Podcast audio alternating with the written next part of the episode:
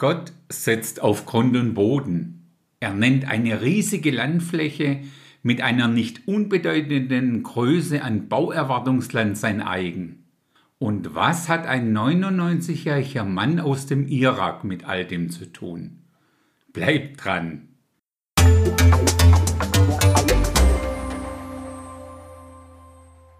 Gott nennt das komplette Land Kanaan sein eigen und er stellt es einem Mann namens Abraham, später dann Abraham, zur Verfügung und gibt es ihm als Erbteil.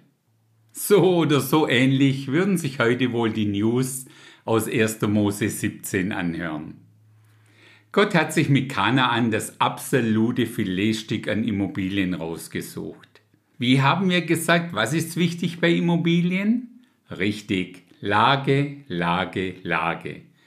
Und er selber, also Gott, sagt, dass Israel der Mittelpunkt oder auch der Nabel der Welt ist. Also absolute Top-1A-Lage.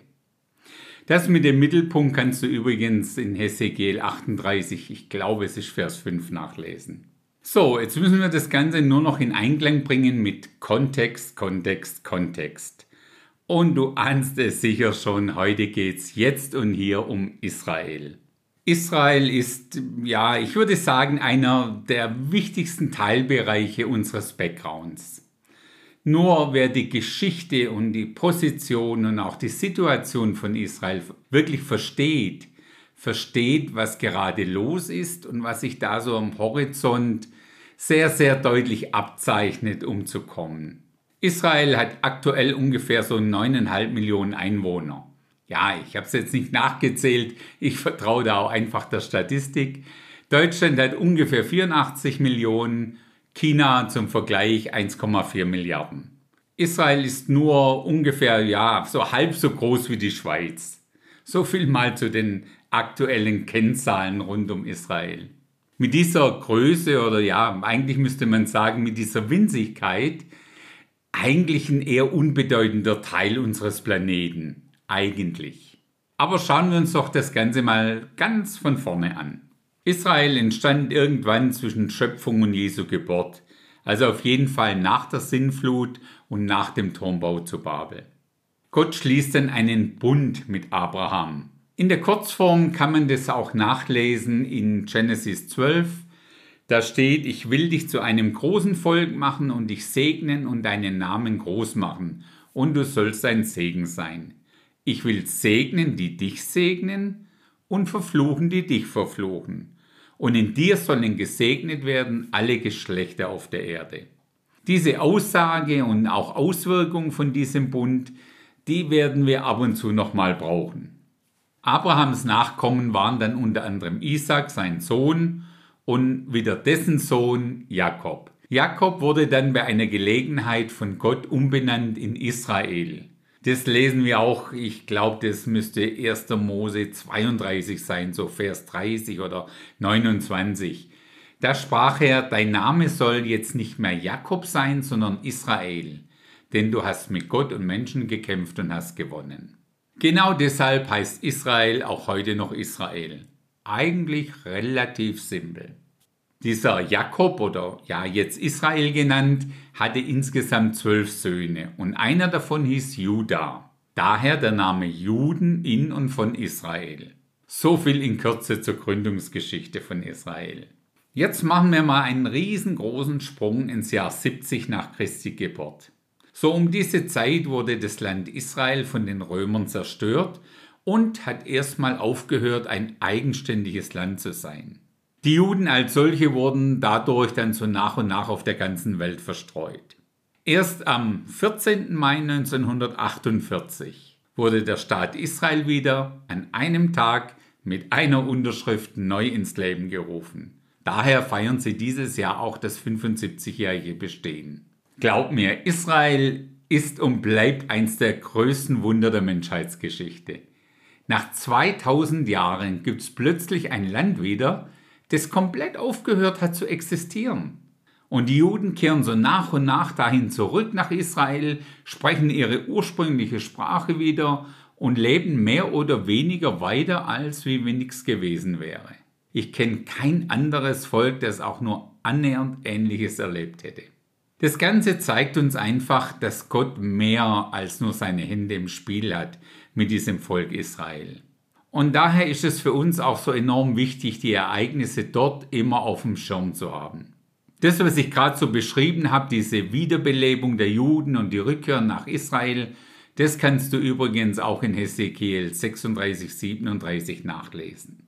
Ich reise die Dinge in der Episode nur mal ganz grob an. Wie immer auch dazu im weiteren Verlauf von unserer Sinnflut mit zwei N mehr Details.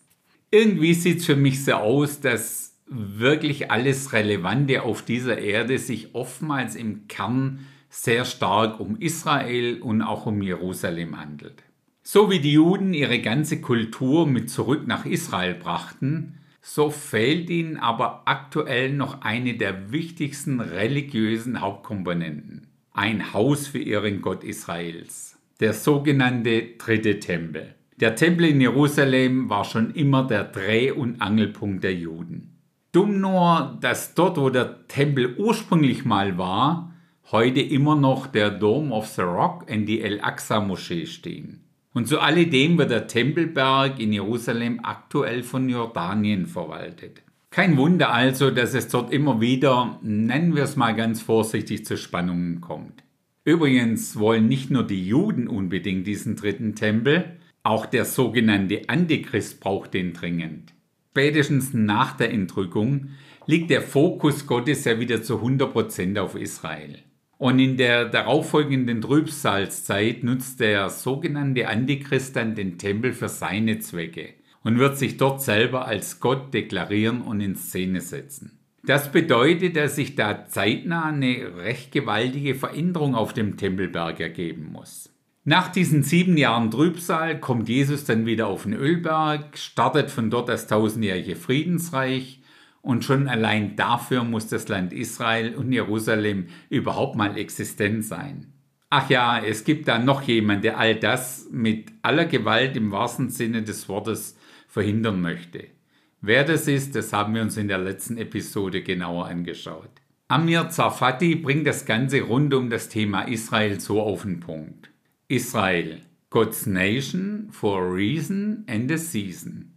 Der Grund ist, Gott wollte mit Israel eine sogenannte Flagship Nation als Role Model für alle anderen Nationen der Erde schaffen.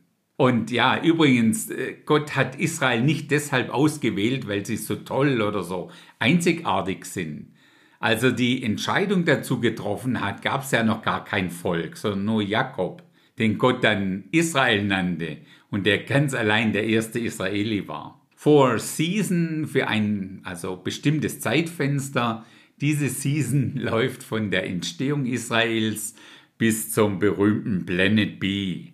Auf unserer Timeline also bis zu dem Zeitpunkt, an dem in dem orangenen Pfeil ganz rechts neuer Himmel und neue Erde steht.